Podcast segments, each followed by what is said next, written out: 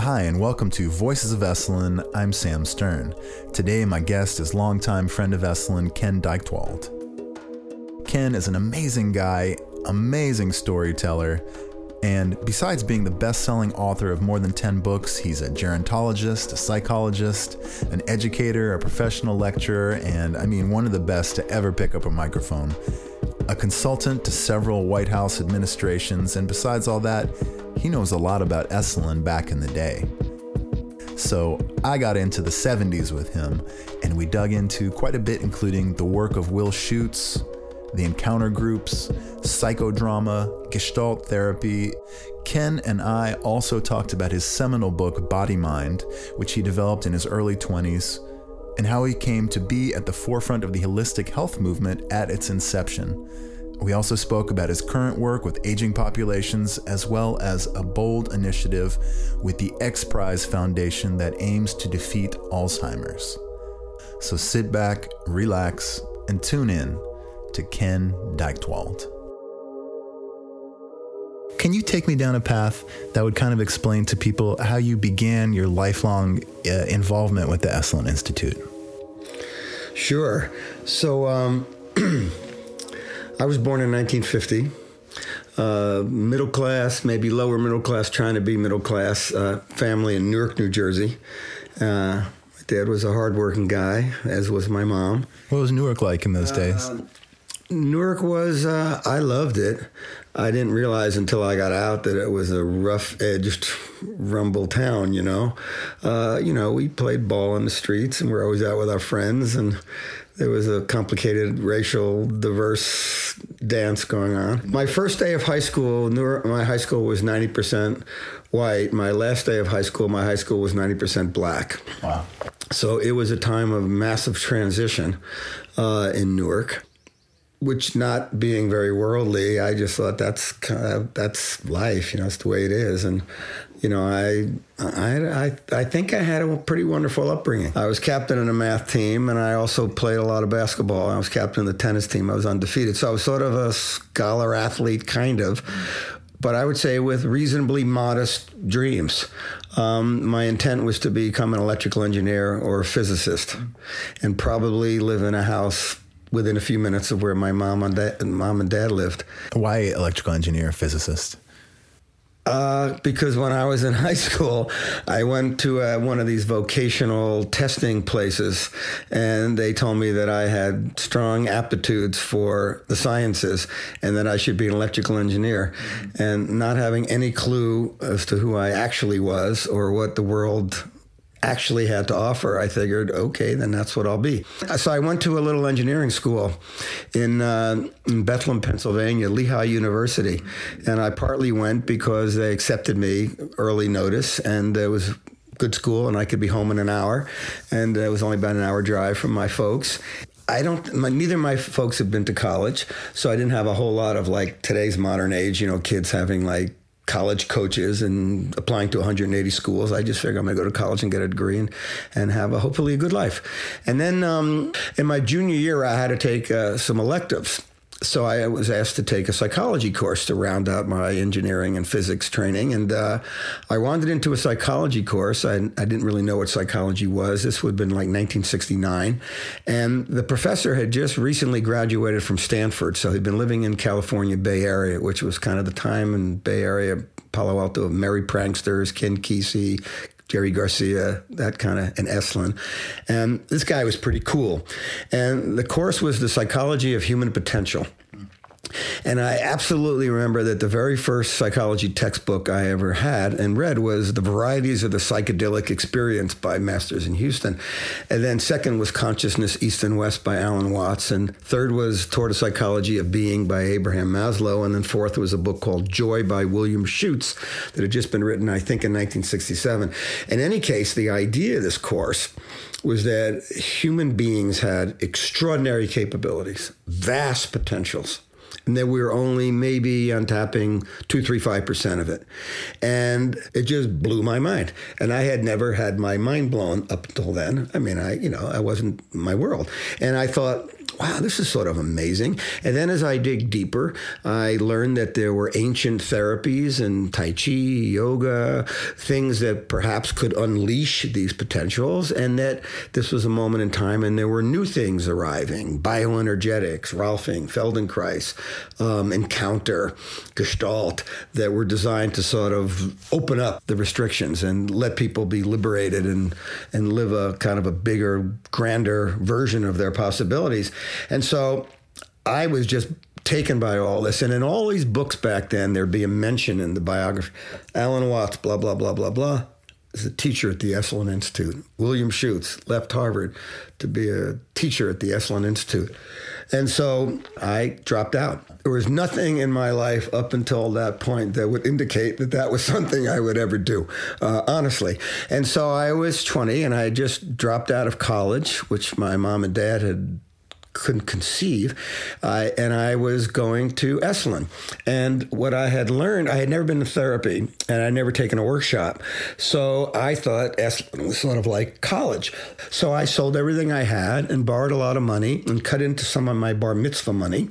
And, um, and I signed up for six months of workshops Friday to Sunday, Sunday to Friday, Friday to Sunday, Sunday to Friday, Friday to Sunday, Sunday to Friday, Friday to Sunday for six months. How did you get out to How did you get out to Big Sur? Well, I flew. I got off the plane. I had my backpack and I had my semi-growing hair, and uh, I had a guitar, and I went out on Highway 101 and put up my finger, my thumb to hitchhike into San Francisco, and I got arrested and because they thought I was a homeless runaway. And uh, apparently, you were not allowed to hitchhike on Highway 101 at that moment in time. By the way, I would also tell you that that was a time of hitchhiking. So you'd get around the country or get back and forth to Esalen or Big Sur or San Francisco or LA. You'd hitchhike. And by the way, you know, you'd be out on the road. There'd be hundreds of other people hitchhiking. It was kind of like a, a scene, you know, it was like a, you make friends. You weren't worried that there was like a killer in the car. So I wound up uh, getting released. I didn't serve any time. They called my parents, and I just left that morning. So my parents were like, "We're getting a call from the police. What's wrong here?" And then I, uh, Esalen had a van that would pick you up in the city, and I came down to Esalen and took my first workshop. I remember it, and it's it, it will partly date me. It was called Body Mind which was a name I ultimately grabbed and got permission to use for the title of my first book, which I read a few years later. It was held in the room that is now called Rolf Meeting Room. It was called FIRO then. And um, it was the workshop was being led by William Schutz, who in many ways was a big gravitational attraction to Esalen because he had been on the Johnny Carson show many times. Wow. Will had a he did what was called a micro lab. So we we were he asked us to all get up and walk around the room. Now I was 20 and uh, most of the people at Esalen, there was no work scholar program. There was none of that. So the people in the workshop were like 35, 50, 70, and the guys all had like mutton chop sideburns and bell bottoms and I don't know, maybe Birkenstocks were in by then, but it was like a, pretending to be hippie looking. And Will had us all go around touching people. I'm like, what's that about? You know? And so 15 minutes into that, uh, he said, Okay, now, everybody, I want you to go outside the door and remove all your clothes and then come back in the room and find the person to whom you're least attracted and sit in front of them and tell them why. That was my first 30 minutes in a workshop. Wow. The idea of it now seems bizarre and maybe it was bizarre then too. But I think the idea of it, there was, I, I, learned over the next six months that there was a belief in this emerging world of psychology meets emotions meets the body that there could be what's called an abreaction a B R E A C T I O N. The idea that we hold trauma, we hold fears, we hold, we are fake, we put on facades, fake faces, fake clothes. Let's get naked so there's nothing hidden. And by the way, I would tell you that it was the first time I'd ever, other than being in like in the locker room for my basketball team, and if I had a girlfriend, you know, I'd never really seen naked people. And that's jolting all by itself because people are not nearly as good looking naked as like in you know as you think they're going to be I'd never been around old people who were naked. And I think the idea was to take people to a point of profound discomfort. Because if you can get to that discomfort, then maybe we can get to what you're really hurting. Maybe we can get to what you're really frightened about. Maybe you can talk about the things that are deep. Now, I don't know that that model of psychology is right, but I think that's what was going on. And the whole rest of that group, which is sort of like an encounter group, um, was about getting people to get through the horrors of their life, the fears of their life, and feel the feeling of of having those trauma or those emotions shed. Yeah. I think the theory was that if you can be free of those, you can feel a deeper, richer version of yourself. And you can be seen and see others. In any case, I was 20, it was 1970. You asked me how I got there. So I moved from Newark to Big Sur. Did you feel kind of uh, at sea at all? Was there was there a feeling like I'm the only 20 year old East Coast kid here amongst uh, a, a, vastly different group of people, or were you more sort of like I found my tribe? Try because I left and then came back. So I'd say the first time I was there, I felt like I had read Huxley's book Island which was sort of a science fictiony fantasy type book about a guy that lands on this island where everybody is sort of conscious and open and different and it's like being I'd always been a science fiction maniac. So I felt like I was in in a supernatural world. And you know with all due respect I'm now 68 I've never been to a place as remarkable the property the people the mood the attitude of Esalen, and I felt that as soon as I came down the driveway. I was like, "What? Where am I?" And so everything about it was otherworldly for me, and I was willing to play along or to go along with the groups because I thought I'm like a student and these are the teachers and this is what we're supposed to do. So we do it. And then, you know, the next week it was about sensory uh, awakening. It was a guy named Bernard Gunther who had uh, been a student of Charlotte Selver and Charles Brooks. And that group was really simple. We would oh, hold a stone in our hand for like a half a day or you'd smell a flower, or you'd have somebody, you know, let some water, you know, bathe your feet. And the idea of that was in a post World War II, highly uptight world, let's feel again. Mm. Nothing abusive, nothing sexual, but it was let's feel again. And I and and I thought, wow, this is sort of an, and one workshop like a symphony led to the next. I felt like a stranger in a strange land. I didn't yet feel that Esalen was my tribe, although I have a deep feeling about that now, which we'll get to probably in a few minutes. And I know this sounds kind of corny, but forget about the naked workshop or the Will Schutz thing. There was very much the feeling, the idea that humanity was at the brink of an extraordinary evolutionary jump that that we were going to see kinder people. We were going to have more rich relationships.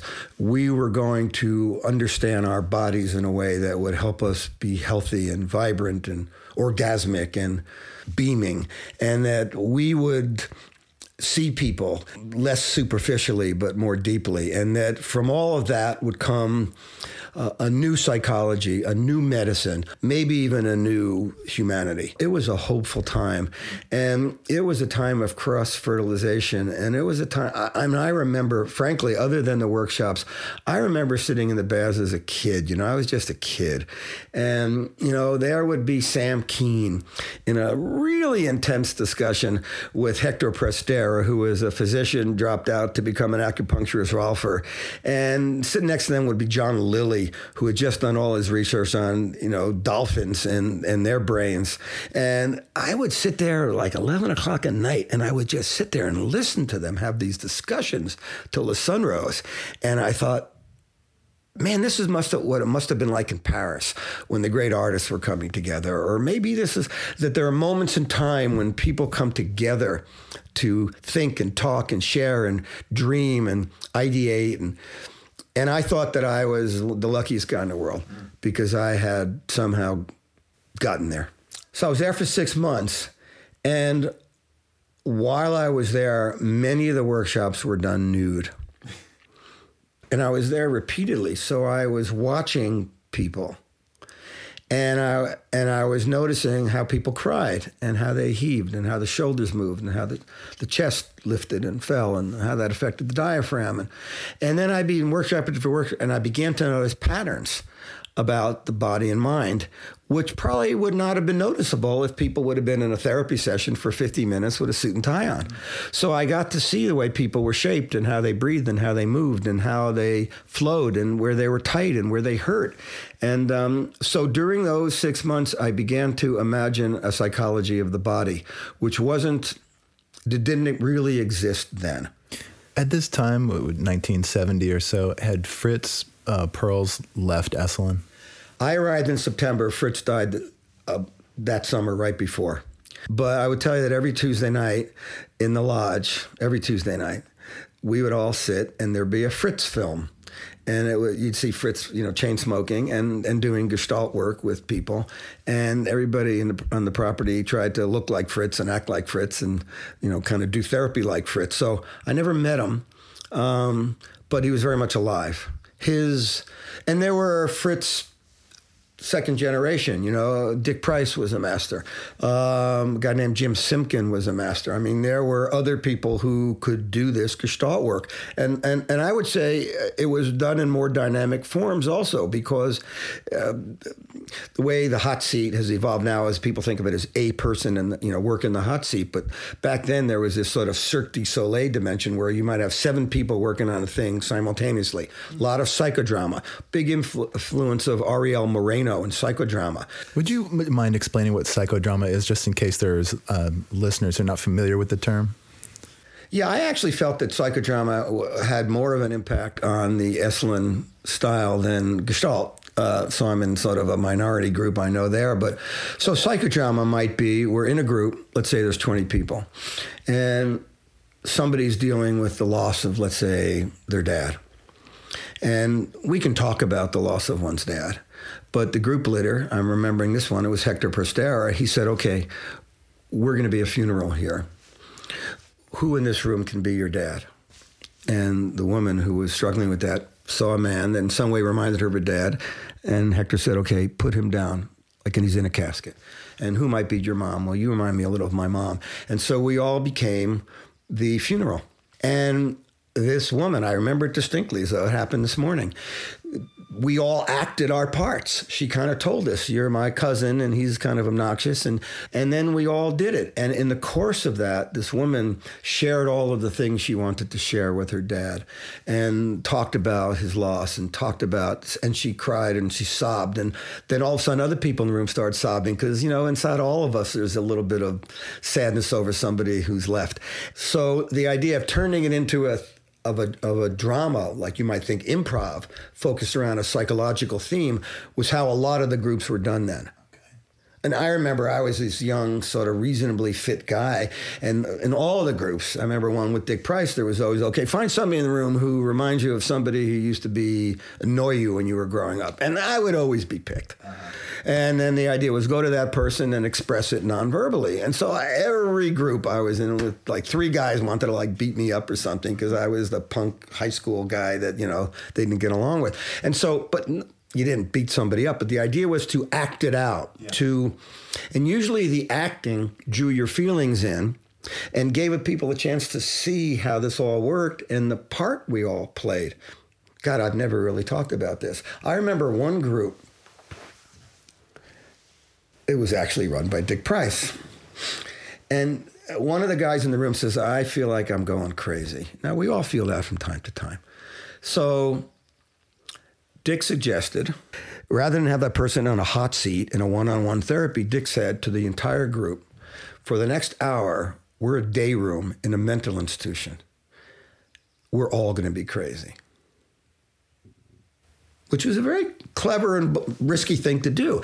And that day, one person started jibber jabbering in the corner. Someone started masturbating. Someone started, you know, arguing. And I thought, this is too weird, man. I'm just going to sit back and take it in. So I sat back against the wall and watched this drama unfold for an hour. And then at the end, we all came in to talk about it. And a number of people said to me, man, you were really crazy. And I said, No, I was just observing you guys. And they said, Yeah, that's your version of crazy. And, uh, and so I thought that's an interesting thing. The idea that in every moment, in every way, to some extent, we are expressing ourselves. We are in a dance of life. And why not look at that as that versus, oh, that I'm not in this, you know, I'm, I'm just an observer. In any case, this was the early 70s. There was very much an outlaw hippie style in Big Sur it was movies, you know, people weren't worried about having their picture taken and sent into Sean Hannity. So there were a lot of movie stars and celebs and famous people who dropped out to be dishwashers or work in the garden. And I was a lucky guy because I, I remember, so I, I stayed there for six months and then I felt that I had run out of my money and I was at the end of my thing and what was I going to do? And so I, interestingly, one of my roommates during one of the workshops was a young kid who was a student at Yale. And we he explained to me the week he was there that he was getting credits for independent study at Yale for this week at Esalen. So I said, "Wow, I wonder if I could do that retroactively." So I wrote a letter to the deans at Lehigh and I said, "I've just finished a full semester at Esalen Institute. This is 1971 maybe." 70, 71. And I'd like for that to be considered as fully accredited education, that this is the cutting edge of psychology and medicine. And um, they did. So allowed me to graduate. And, uh, and then I, I couldn't stop dreaming about Esalen. I, uh, I had gotten into this doctoral program and um, I really wanted to do a doctorate on the psychology of the body. And um, I know we live in a moment in time I watch my kids where people think you have to envision something and then it all falls into place. So I was thinking I'm going to go to Harvard or Stanford or some other wonderful graduate school because now I really feel like, you know, I've hung out with Ram Dass and John Lilly and Alan Watts and all these people. So I'm going to be a big deal. I want to be a guy, you know, a sage on the stage, kind of like they were. I wanted to be like Michael Murphy. I wanted to be like John Lilly. I wanted to be a person, Jean Houston. I wanted to be a person who wrote books, thought about things, changed the world. My heroes, even still in my life, uh, have been not necessarily corporations or big bureaucracies.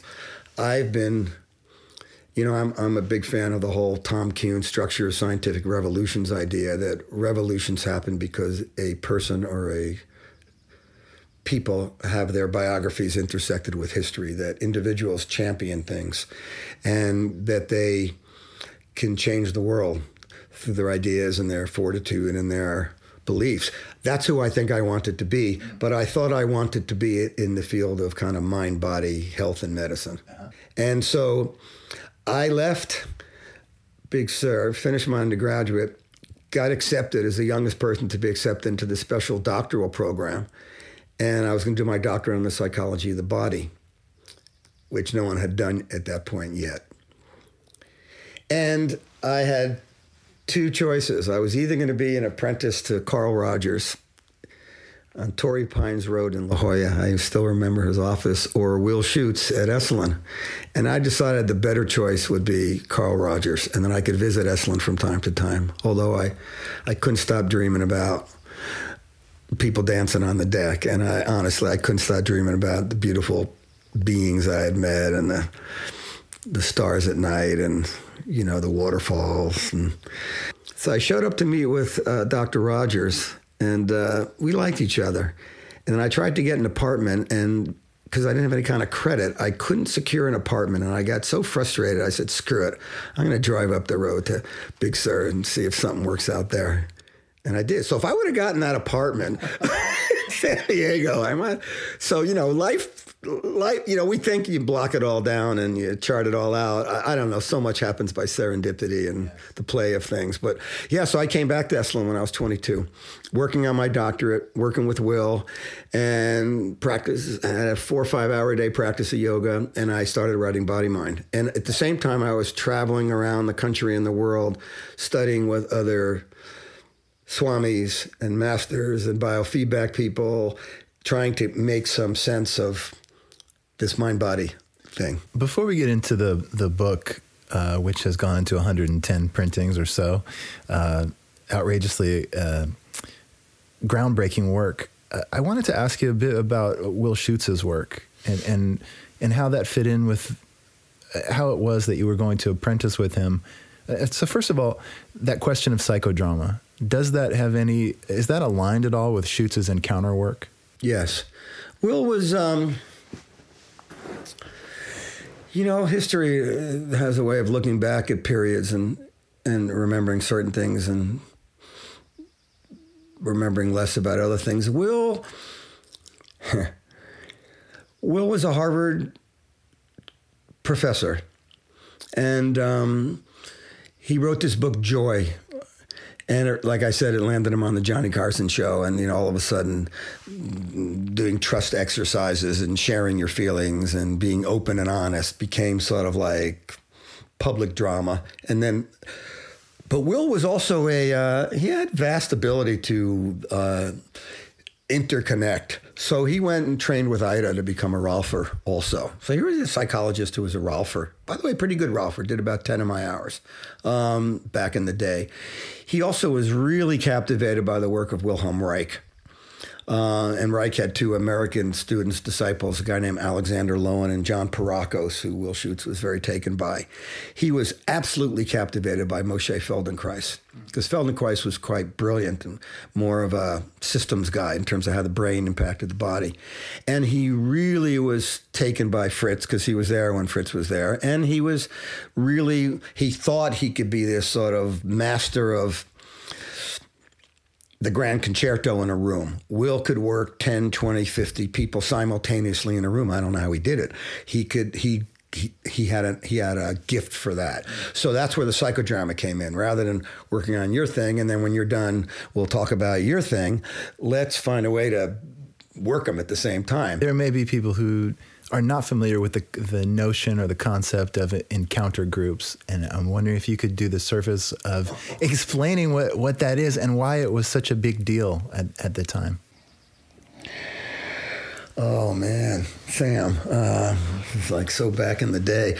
Um, I think that the encounter movement, which has been sort of largely put to rest or calmed down and turned into prayer circles and sort of kindness training in junior high schools. Um, in its raw moments, it was the belief that um, let's get really real. Let's get down to it. No facade, no pretense. If you're hurting, be hurting. If you're angry, be angry. If you're jealous, talk about it. And that there was something to be gained by being in the presence of other people's working on their business, which I'm not sure was therapeutic or entertainment now that I look back, because most therapy before then was done in the privacy of a session with a therapist in a meeting in, in, a therapist room somewhere. And even if you look at you know the traditional Freudian stuff, uh, the therapist didn't even really look at the person. The person was lying down on a couch. The therapist was sitting in another direction making notes. And the encounter idea was that we're going to turn that. Let's call it therapy. We might call it education, but I think it was therapy. Uh, let's make it into a group thing Wow, that's kind of a wild idea. And a lot of the notion for that came, by the way, from drug rehab, from Synanon. That Synanon was, uh, and, and, there was a thing in England called, I think it was called Tavistock or something like that, sensitivity, T training or something. I don't even remember. But the idea was we can work with groups and that there's benefit in groups because we can all come together. And uh, Will had this, God, I haven't thought of Will's work for so long inclusion, control, and affection. That's what he said. First, in a group, people struggle with, am I in, am I out? And then, who's in control here? And then, if you can get through that, people feel a bond, a warmth, a connection that they may never feel. And so the encounter groups were, at least as they were envisioned, and I wouldn't run them now. I wouldn't take one now. I think they're a little too rugged. We're part of this let's break through from our middle class, uptight 1960s model of being where you know everybody's trying to like you know keep up with the Joneses and sexually restricted and not really sharing your feelings. That was a lot of what drove it. That whoever we're not talking about your thoughts, just we like your thoughts, but what do you feel? And it was this. Most people would say, "Well, what is a feeling? What are we even talking about?" And the idea, based in Reich's work, uh, was that you can get, know yourself more truly if you are in touch with your feelings. And I think that's a lot of what the encounter thing was about. But as you might imagine, for New York intellectuals or for Hollywood people, this was really interesting. Wow. You're going to, wait a minute, you're going to be in your office in Weehawken, New Jersey, working on a screenplay, and then you're going to fly to California and be in a room with 20 strangers, and people are going to be like getting down into their raw issues, no holds barred, what they might disclose or talk about that's kind of captivating. And scriptwriters and screenwriters and actors and actresses, because that resembled what they did in their acting training. You know, get to feel what it's like to be a woman with Alzheimer's, or get to feel what it's like to be a convict. And so uh, there was an attraction for people who, on the one hand, were trying to be liberated from the from the 1950s, 60s mentality. Tune in, turn on, you know, tune in, turn on, drop out and also, this feeling was that there was a more true version of oneself under the armor, under the facade. We'd start after breakfast and usually go midnight. I mean, you'd be going at it. I'm tired. Well, then go to sleep. You know, right there in the room. You know, I got. You know, it's like the, the idea. They were intense. By the way, out of that came the trainings, you know, the EST, the life LifeSpring. The idea was, well, let's package what that is and make it happen in a weekend with 500 people in the room because you can have a little bit of encountering, but it's a lot more money can be exchanged and maybe even get to the same conclusion people thought in a big hotel ballroom. What was your role as as apprentice to Will? I co-led his groups. I was the young kind of whippersnapper. There were several of us that were his co-leaders, and I traveled around the country with him and got to learn his ideas. I worked with him on his books as a sort of a junior editor, mm-hmm. and I asked him a bajillion questions. I was probably his pest. How many years did you work with him? So over a couple of years. He was one of my graduate advisors uh, on my my uh, doctorate, my graduate advisors were Jean Houston, who became a dear friend, uh, Gay Luce, who I work with, uh, Will Schutz, my first psychology professor, after whose class I dropped out, Bill Newman, and my uh, core advisor was a gentleman named Goodwin Watson, who had been John Dewey's roommate in college. This would be 72, 73, 74? In 76, yeah, right from 72 to 76. That's when I worked on my doctorate. And I was at Esalen from 72 to 74. It's, it's interesting that you. Um, we're speaking of this time period now because earlier in this discussion you were speaking about kind of a, a time of hope, and I was kind of putting it into historical context. To me, just from the, the, what I've read, it would be like 66, uh, 65, maybe with the beginning of the civil rights work, 64, on to maybe 71, 72, and then the disillusionment starts to, to set in. But it seems like you were working in an area where still the dreams of the new paradigms and new age were continuing? I think I, I feel like I still am. I um, honestly, I um, just to show you how you know life throws up strange tosses and turns. I was living in a little cabin at Big Sur for a while. I was living in my van at Esalen. Uh, you know, I was sort of hippie guy. I rented a little cabin from a guy that was supposedly living in New Zealand. And one morning at five o'clock in the morning, I hear bang, bang, bang on my door, and it was a secure road. I don't know how anybody even got in. And who are you? He says, I'm Jan Brewer. And I said, Well, what are you doing here? He says, Well, I'm the landlord. I own this place. I said, Well, I live here now. He says, No, but you're leaving. I said, When? He says, now? I said, no, I don't think so. And he takes out a gun and puts it to my head. And I said, I guess I'm leaving right about now. so I couldn't find a place to live. I crashed on different people's living couches and various places in Big Sur. I lived in my van again for a little while. And then this friend of mine, Jean Houston, who was one of my on my graduate committee, said, you know, I've got a friend in Berkeley who has just written a book, Body Time. Her name is Gay Luce, which I had read about biologic rhythms and health and disease. And she wants to create a human potential curriculum, not a weekend, not a week, uh, but a year. And I think that you and Gay and her other uh, contributor, a fabulous woman and Eugenia Girard, I think you guys could create something great. Because at that time, I had some experience with doing a Gestalt. I had a little, you know, I was a little bit of a yoga teacher. I was writing Body Mind. So, and I kind of, you know, I could do a lot of the Esalen, you know, shtick. So I said, well, I'll, I'll, that sounds cool. Uh, I need a place to live. Berkeley sounds cool. And so I got to get involved with Gay Luce, who was a wonderful being. And uh, she said, you know, dream up a year long curriculum. I think you've got a knack for that. Like if people met every week and they had an hour or two hour practice every day, how would you weave dream therapy with journal writing, with biofeedback, with yoga and Tai Chi and nutrition? So this is before Pritikin, this is before Andy Weil, before Dean Ornish. We didn't have any funding. So Gay said, I know this guy uh, I'm blanking on his name right now. He just done the Whole Earth catalog. In any case, he'll give us five thousand dollars, but we have to make up a name and we have to uh, write ourselves up as a not-for-profit. So we called ourselves the Holistic Health Council. Stewart Brand, that's who it was. Where did the phrase holistic health? We made it up. Really? Yeah. Do you copyright that, Ken? No, and because I didn't know anything about branding or copywriting, there had been a South African philosopher named Jan Smuts who had used the word hol- holistic, and we liked it. But Gay and I, we had a big argument about it because Gay thought it should be spelled H O L I S T I C, and I thought it, you know, like holy, and I thought it should be W H O L, like whole. Gay was smarter and tougher than me, and so it stuck as holistic. And then I watched the whole holistic health movement kind of come up out of that living room. And but Gay's mom was not well. She had an elderly mom, and Gay tried doing meditation, deep breathing, and feedback and biofeedback with her, and she started feeling better. So Gay said to me, I just moved up from Big Sur. Let's do this human potential curriculum, but let's just do it with old people. And I thought, what? Honestly, I was like 24, 25. You know, I was like, I've been living in Big Sur, living that kind of the hippie. life. You want me to spend all of the rest of my year with old people? And I had a nice relationship with my grandparents. I wasn't adverse to old people, but I never like dreamed that that was my thing.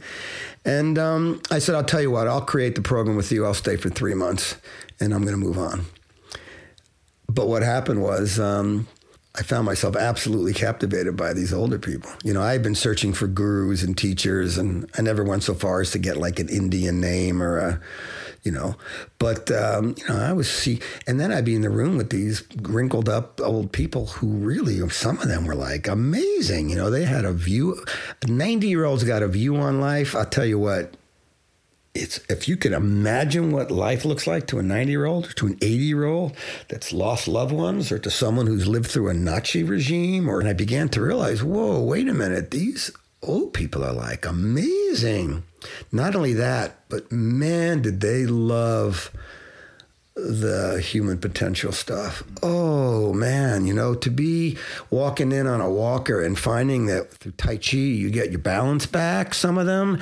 And and I thought, you know, and then, you know, I, I was on I did some body work when I was at Esalen and people would say, Oh, you're pretty good, but not as good as, you know, this person and that person. But man, you take a person who hadn't had their feet rubbed for 40 years and show, and they cry and they tell you it was the most beautiful thing that's happened that year. I began to think, holy moly, all of those, frankly, human potential people are a little self indulgent brats. And these old people were like amazing. I guess I found my calling. I so we began by being the first preventative health, holistic health program in the world for the elderly, and it was used as sort of a model of you think you're interested in tai chi or meditation or yoga, forget about those young, good-looking 40-year-olds. Look at these 70-year-olds. Look what tai chi has done for them. Look at how yoga has made them flexible. Look at their breathing. Look at how they sleep at night. And then the people in our program started writing books of poems and they were falling in love and they were and so I began to realize that my interest was not just in the elderly, but in the aging process, which is different. Mm-hmm. Yes, older people age, but young people do too. And so I began to get unhinged from just elderly as the years unfolded, and I and I wrote a number of more books during those years to aging. By 1982, I had written a couple, three, four books by then, and our project was pretty famous. And um, I'd been speaking in all over the world about these topics, and I was this young guy, and I had great mentors. Bob Butler, founder of the National Institutes on Aging, Maggie Kuhn, the head of the Grey Panthers, were like my friends and mentors. And I got asked to be on an advisory panel for two years in Washington for the Office of Technology Assessment, and that used to be the think tank that served Congress. And we spent two years, we fly back and forth every month or so, studying how America in the 21st century would be transformed as a result of the aging of the population. I had never thought about that. I'd been in the field almost a decade. Gerontology was near and dear to me. I thought about aging as being having to do with the elderly or the the decisions and choices and outcomes of our lives. But when I got involved with the project in Washington, I realized that, oh my God, longevity is rising, birth rates are flattening, so the seesaw of young versus old is about to switch, not just here, but around the world. And my own generation, the boomer generation, who was the youth generation, come around the bend in the 21st century, would start becoming the elders. And I realized that I was seeing something that very few people had ever seen, which is what was coming was the utter and total transformation of civilization based on a longevity based what is it like to live 90 years? What is it like to have to reinvent yourself at 50? What are the products that 60 year olds are going to buy and eat and wear and drive? I'd have to say that a lot of what makes my approach to aging different is my human potential mm. roots. Yeah. That I still look at who could we be? What's possible? Can we look at this phenomenon in a hopeful way? Because so many people look at global aging as, oh my goodness, what a terrible thing. Can we identify the problems and get real with them and fix them?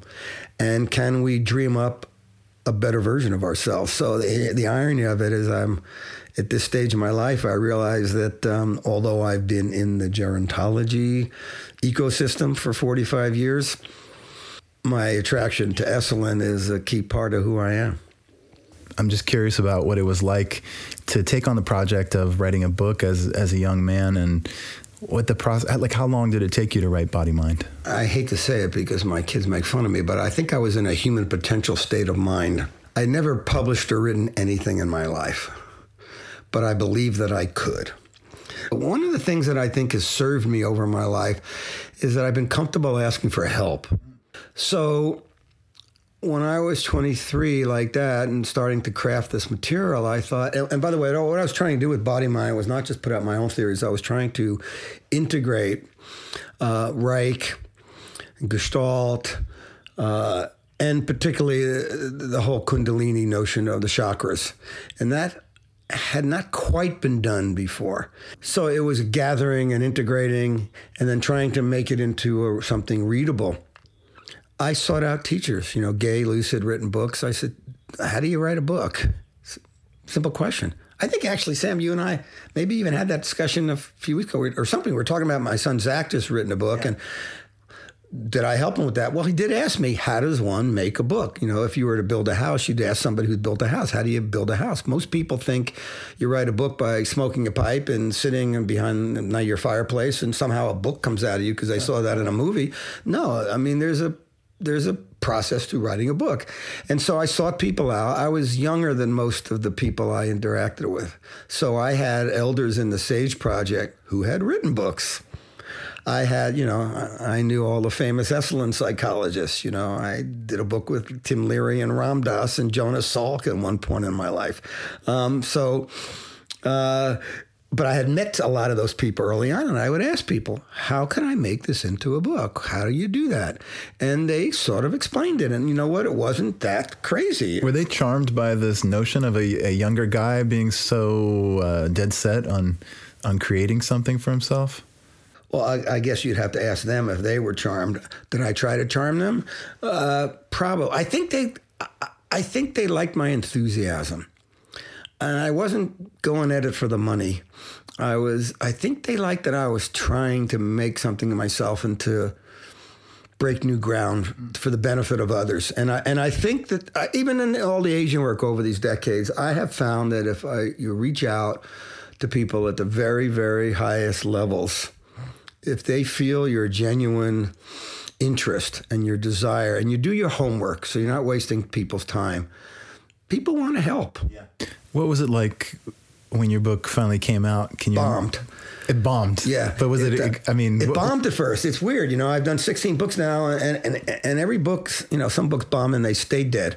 Um, what happened with Body Mind was is that. First of all, I did it. you know, I got it done. Is this 1977? Came out in 1977. You know, I finished it up in 76, rewrote it for a while, cleaned it up, had good editors. We got artists, we did the drawings. And then I remember I was living in Berkeley and there was a bookstore there. This was, you may not be aware, there used to be things called bookstores. And they were like holy places, you know? And the, Cody's in Berkeley was a holy bookstore.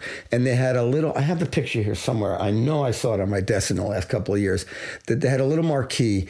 And I was at I was there was a conference at Cal, and I'm walking on Telegraph Avenue, and on the marquee it said, "We have Dychtwald's Body Mind," and I thought, "Oh man!" and then when, next time I came to Esalen, it was in the bookstore at Esalen, and I thought, "Oh man," you know, like I don't know that it gets any better than that. And um, but then the book didn't sell, and. Uh, I thought, well, that's kind of weird, um, disappointing, and frustrating. My first year royalty, I, I actually still have the check in my office. I have it framed was one dollar. But two weird things happened. One is about a year later, I get a letter. I remember the person, Jesper Juul, J E S P E R J U U L. My name is Jesper Juul. I run the Growth Center Skovli in Denmark, modeled after Esalen. And now that your book, Kroppet Hvidsted, is the number one bestseller in Denmark, would you be willing to come over and lead workshops? And I thought, is this like a joke? Do I have one of my stoner friends from the 70s, you know, writing me some goofball letter? And, you know, there was no internet then. So I started calling around and I found out that my book had been translated into lots of other languages. And for some reason, which I've since come to make sense of, it was roaring success in Denmark. And then it became a pretty good success in Brazil, and it did pretty well in Mexico and France and Spain and Germany and Norway, and and and ultimately, in a crazy way, it started catching on in the United States. It took years.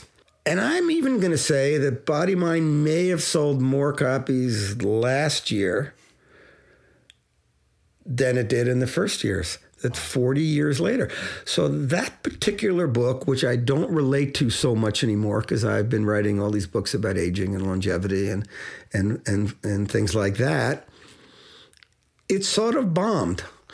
But then it found its own life and came alive in its own way. I still get letters from people. Oh, I just read your book. Are you still doing body work? It's like I haven't, I haven't done body work for 45 years, um, and you know, and it, it touches me because I feel like what a nice thing to be able to create something, put it out in the world, and then have it um, be alive.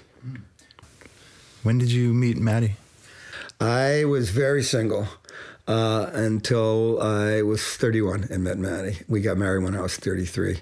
So from the late 60s all the way through that wild and crazy era, I was very much not a married guy. And um, and living in Berkeley at the living in Berkeley. I lived in a little house behind a Chinese restaurant. What'd you think of Berkeley then? Berkeley was cool. You know, the Bay Area was about. Um, there were a lot of sympathetic souls. You know, wasn't so much about trendy restaurants or high tech skyscrapers. I respect that. But back then, Berkeley was fun. I mean, it was fun. There were people were interesting and colorful, and it was a little bit like before Burning Man. There was Berkeley, you know. When I got involved with the Sage Project, you know, I've never pieced this together before, so I'm thinking as I'm going. I would ask these old people, as you look back over your life, what's the biggest mistake you think you made? Or what's the what can you tell me about a life that I can carry forward? I would ask, you know, I've always been a question asking guy.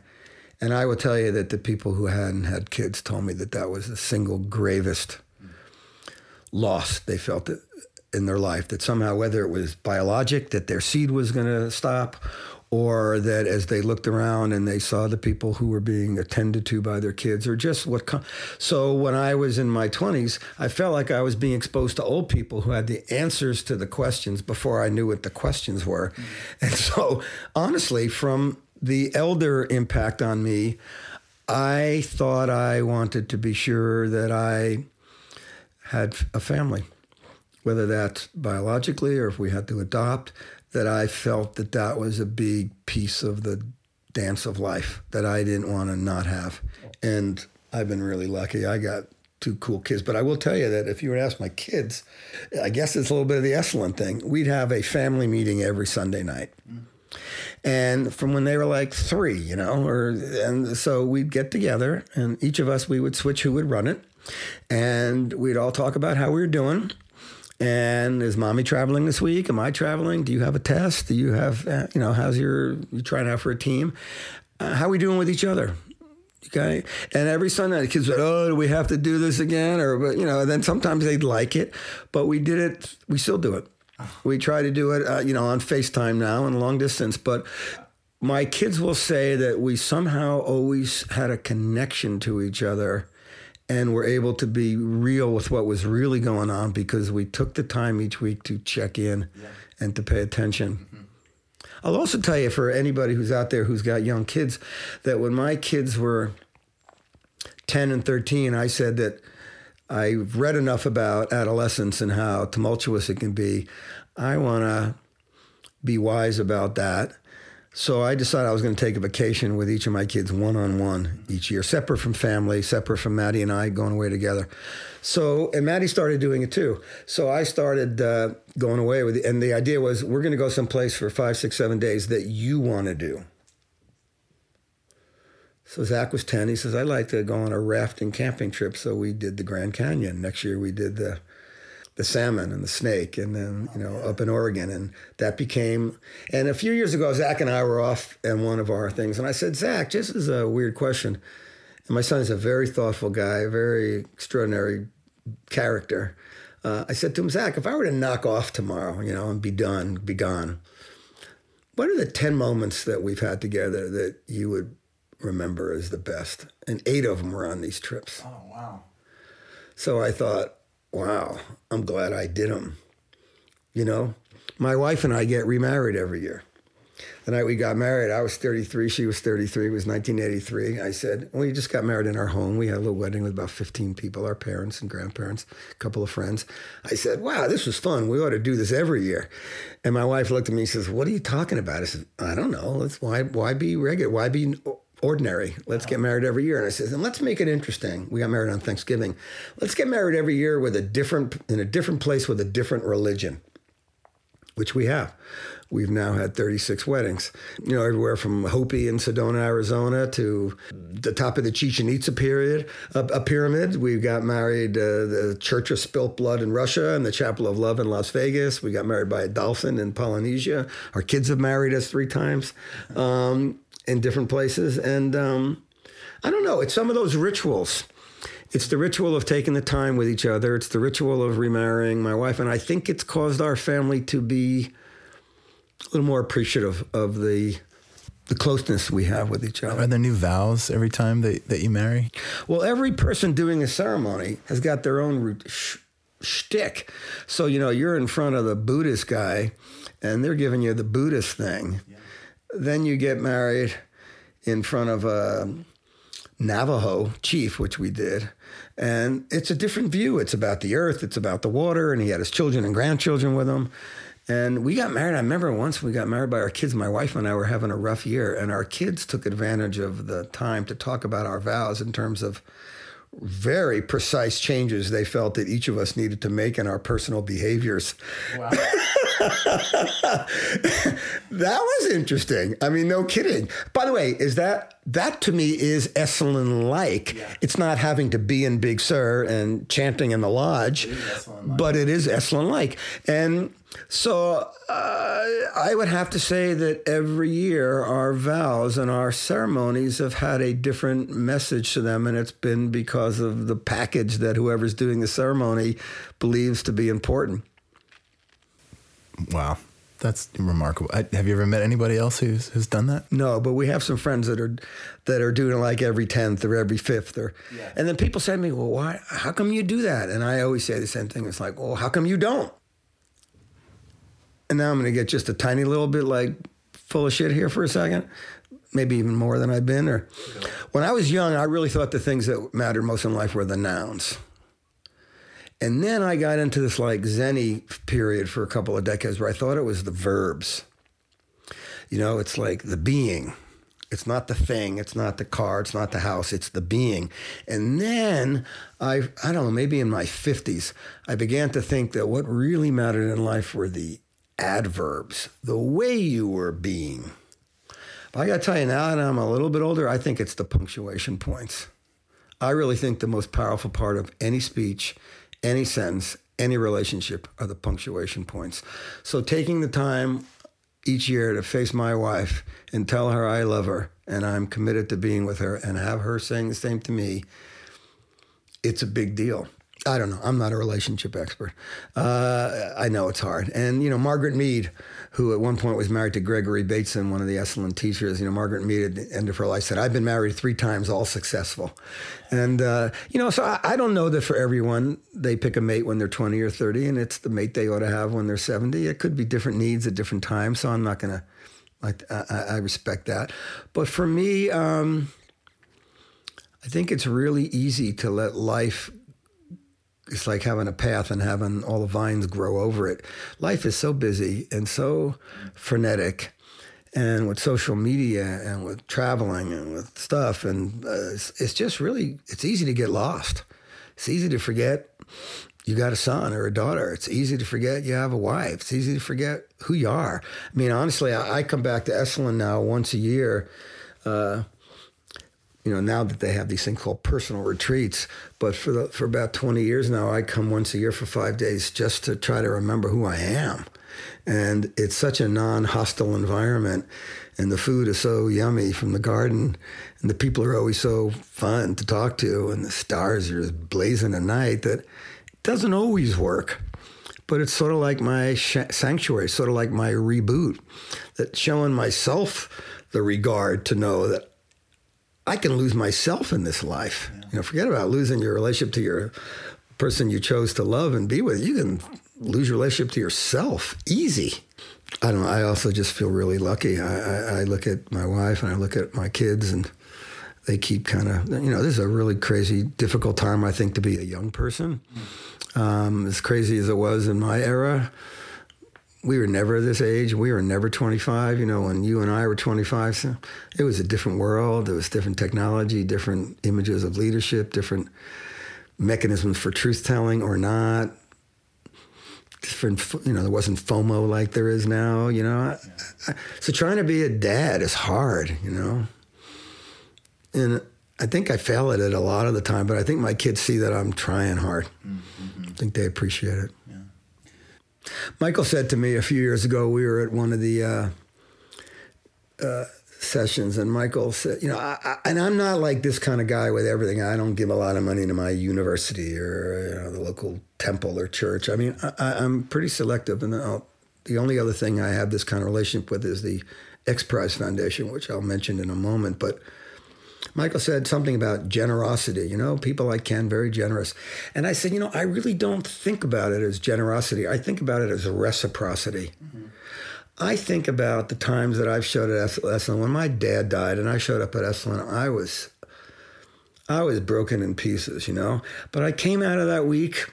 I felt like, all right, I'm going to be able to handle this, you know. And this happened with my kids, or that happened. Uh, there was a time where my business I told you the good story. It's time when my business totally failed. Was my 50th year of life and everything crapped out.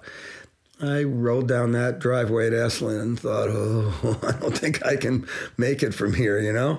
And um, so I feel like, like thousands, maybe tens of thousands of people, I've, Esalen has given me so much. Now we're talking about the great sanctuary of uh-huh. this planet. You know, this yeah. is a vortex of beauty. Yeah. I I've been very fortunate. I've got a good life. I've had my dings, but I'm still standing. I think I've made an impact in the world. I love my wife. I found love, and I got a family.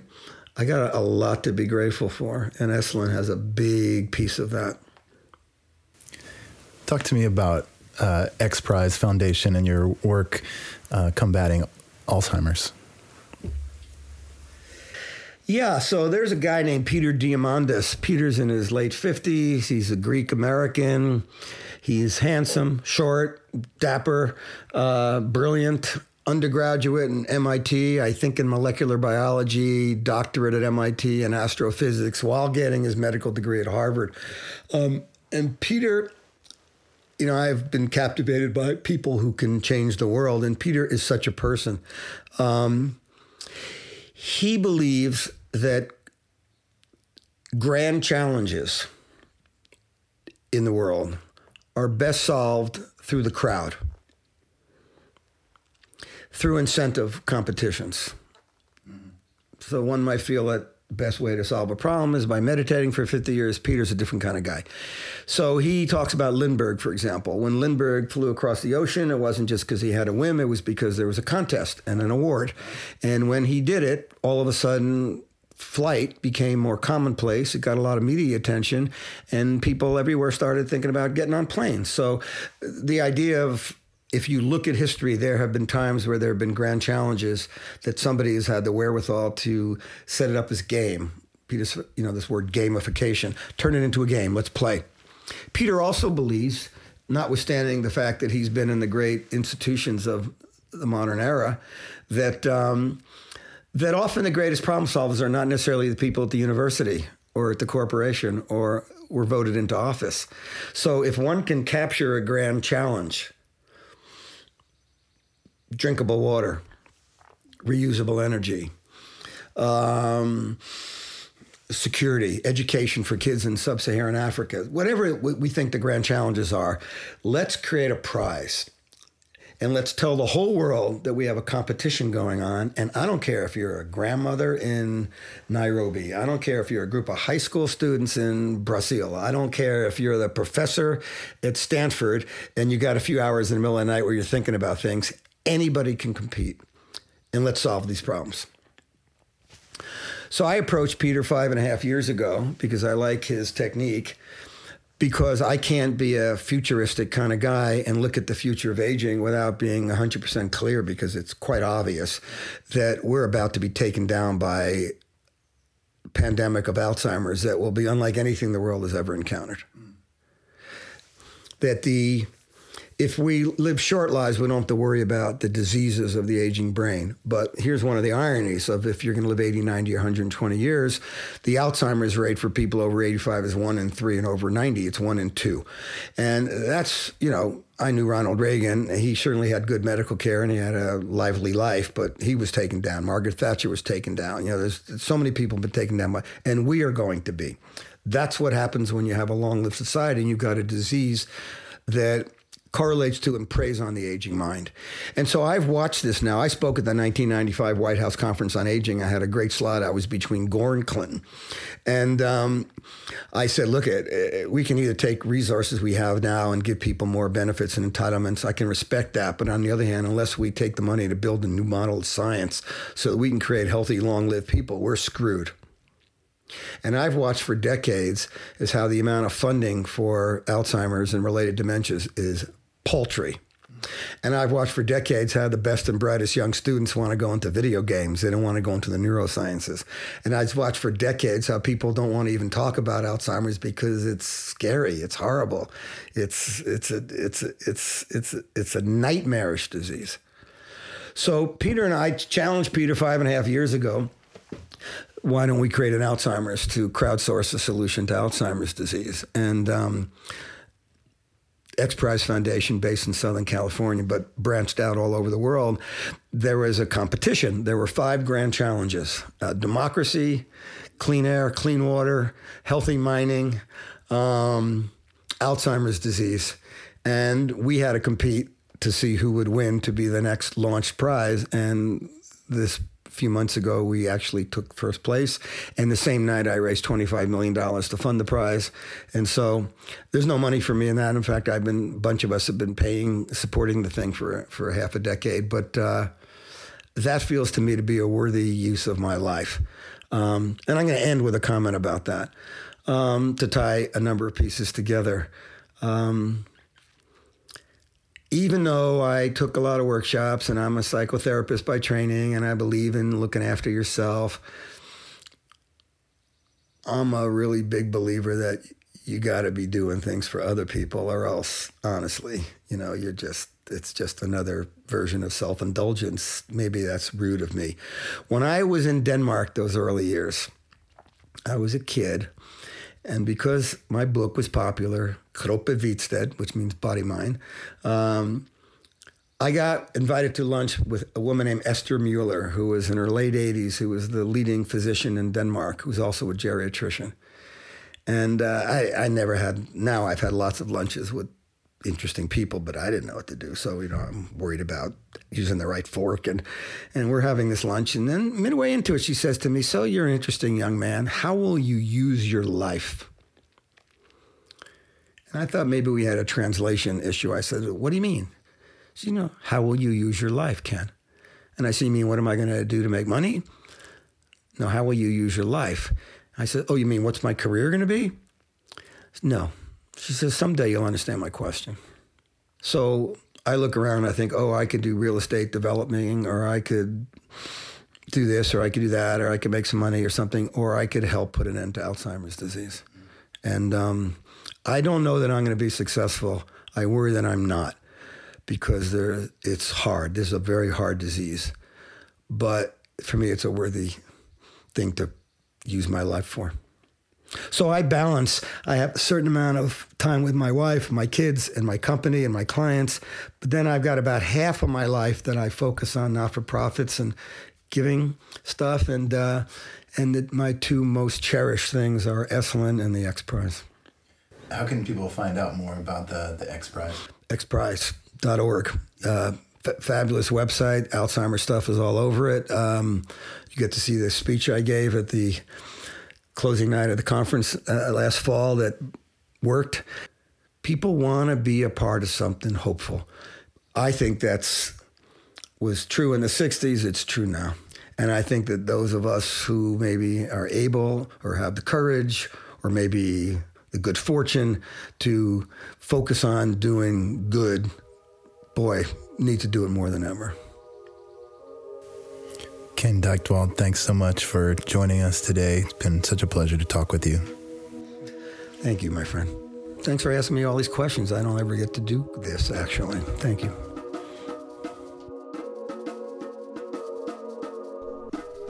Thank you for listening to Voices of Esalen. Today's show is produced in conjunction with Cheryl Franzel, Geraldine Hess, Lori Putnam, Shannon Hudson, and Ian Golden.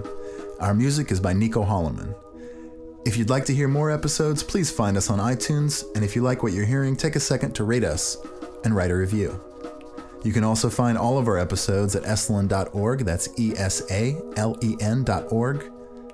Until next time, be well.